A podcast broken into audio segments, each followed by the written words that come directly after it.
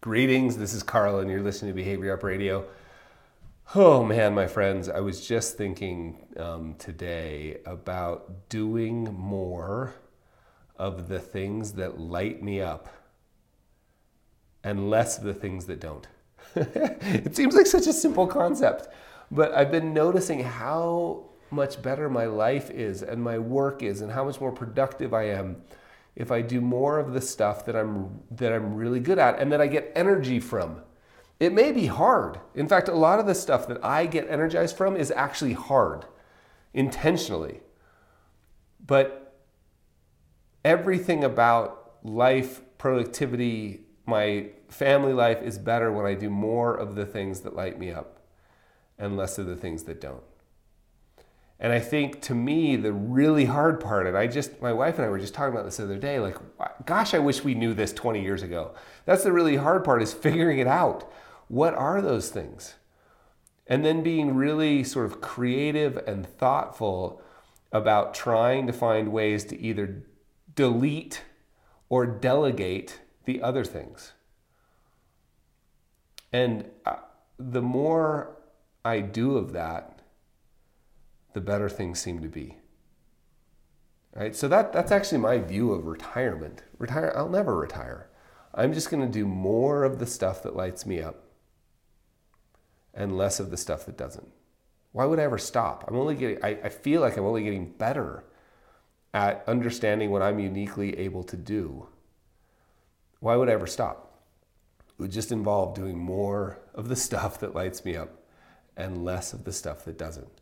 And this goes back to that idea, I, I believe it's a Dan Sullivan idea, the, the stop doing list. You know, what, what's on, and, and to me, that might be, that's the trick I wish I had 30 years ago. I wish I had started keeping a stop doing list earlier. It may be easier, instead of trying to figure out the stuff that actually lights you up, it may be easier to identify the stuff that doesn't right? And make a list like as soon as possible. And sometimes, like, I, I love the methodology of saying, okay, I'm going to get rid of something on this, like at every 90 days, I'm going to pick something that I'm no longer going to do at the end of the 90 days. Right? But sometimes it's going to take years. Like, I wish I had known that when I was 25. Like, okay, sometime in the next 10 years, I'm not going to be doing this anymore.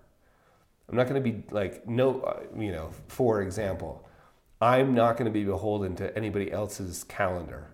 10 years from now, that's my goal right? I'm going to build a system that works for if that's important to you. That that really lights me up. You know, being in a system where I'm not in in in where I'm not in control of my calendar really really is draining for me. You know, where I have to attend meetings I don't want to be in, really really draining for me. And I couldn't have said that at 25, 90 days from now I'm not going to be doing that. No, I mean, it took me longer to sort that out. So, all I guess my point is doing more of the stuff that lights me up and less of the stuff that doesn't.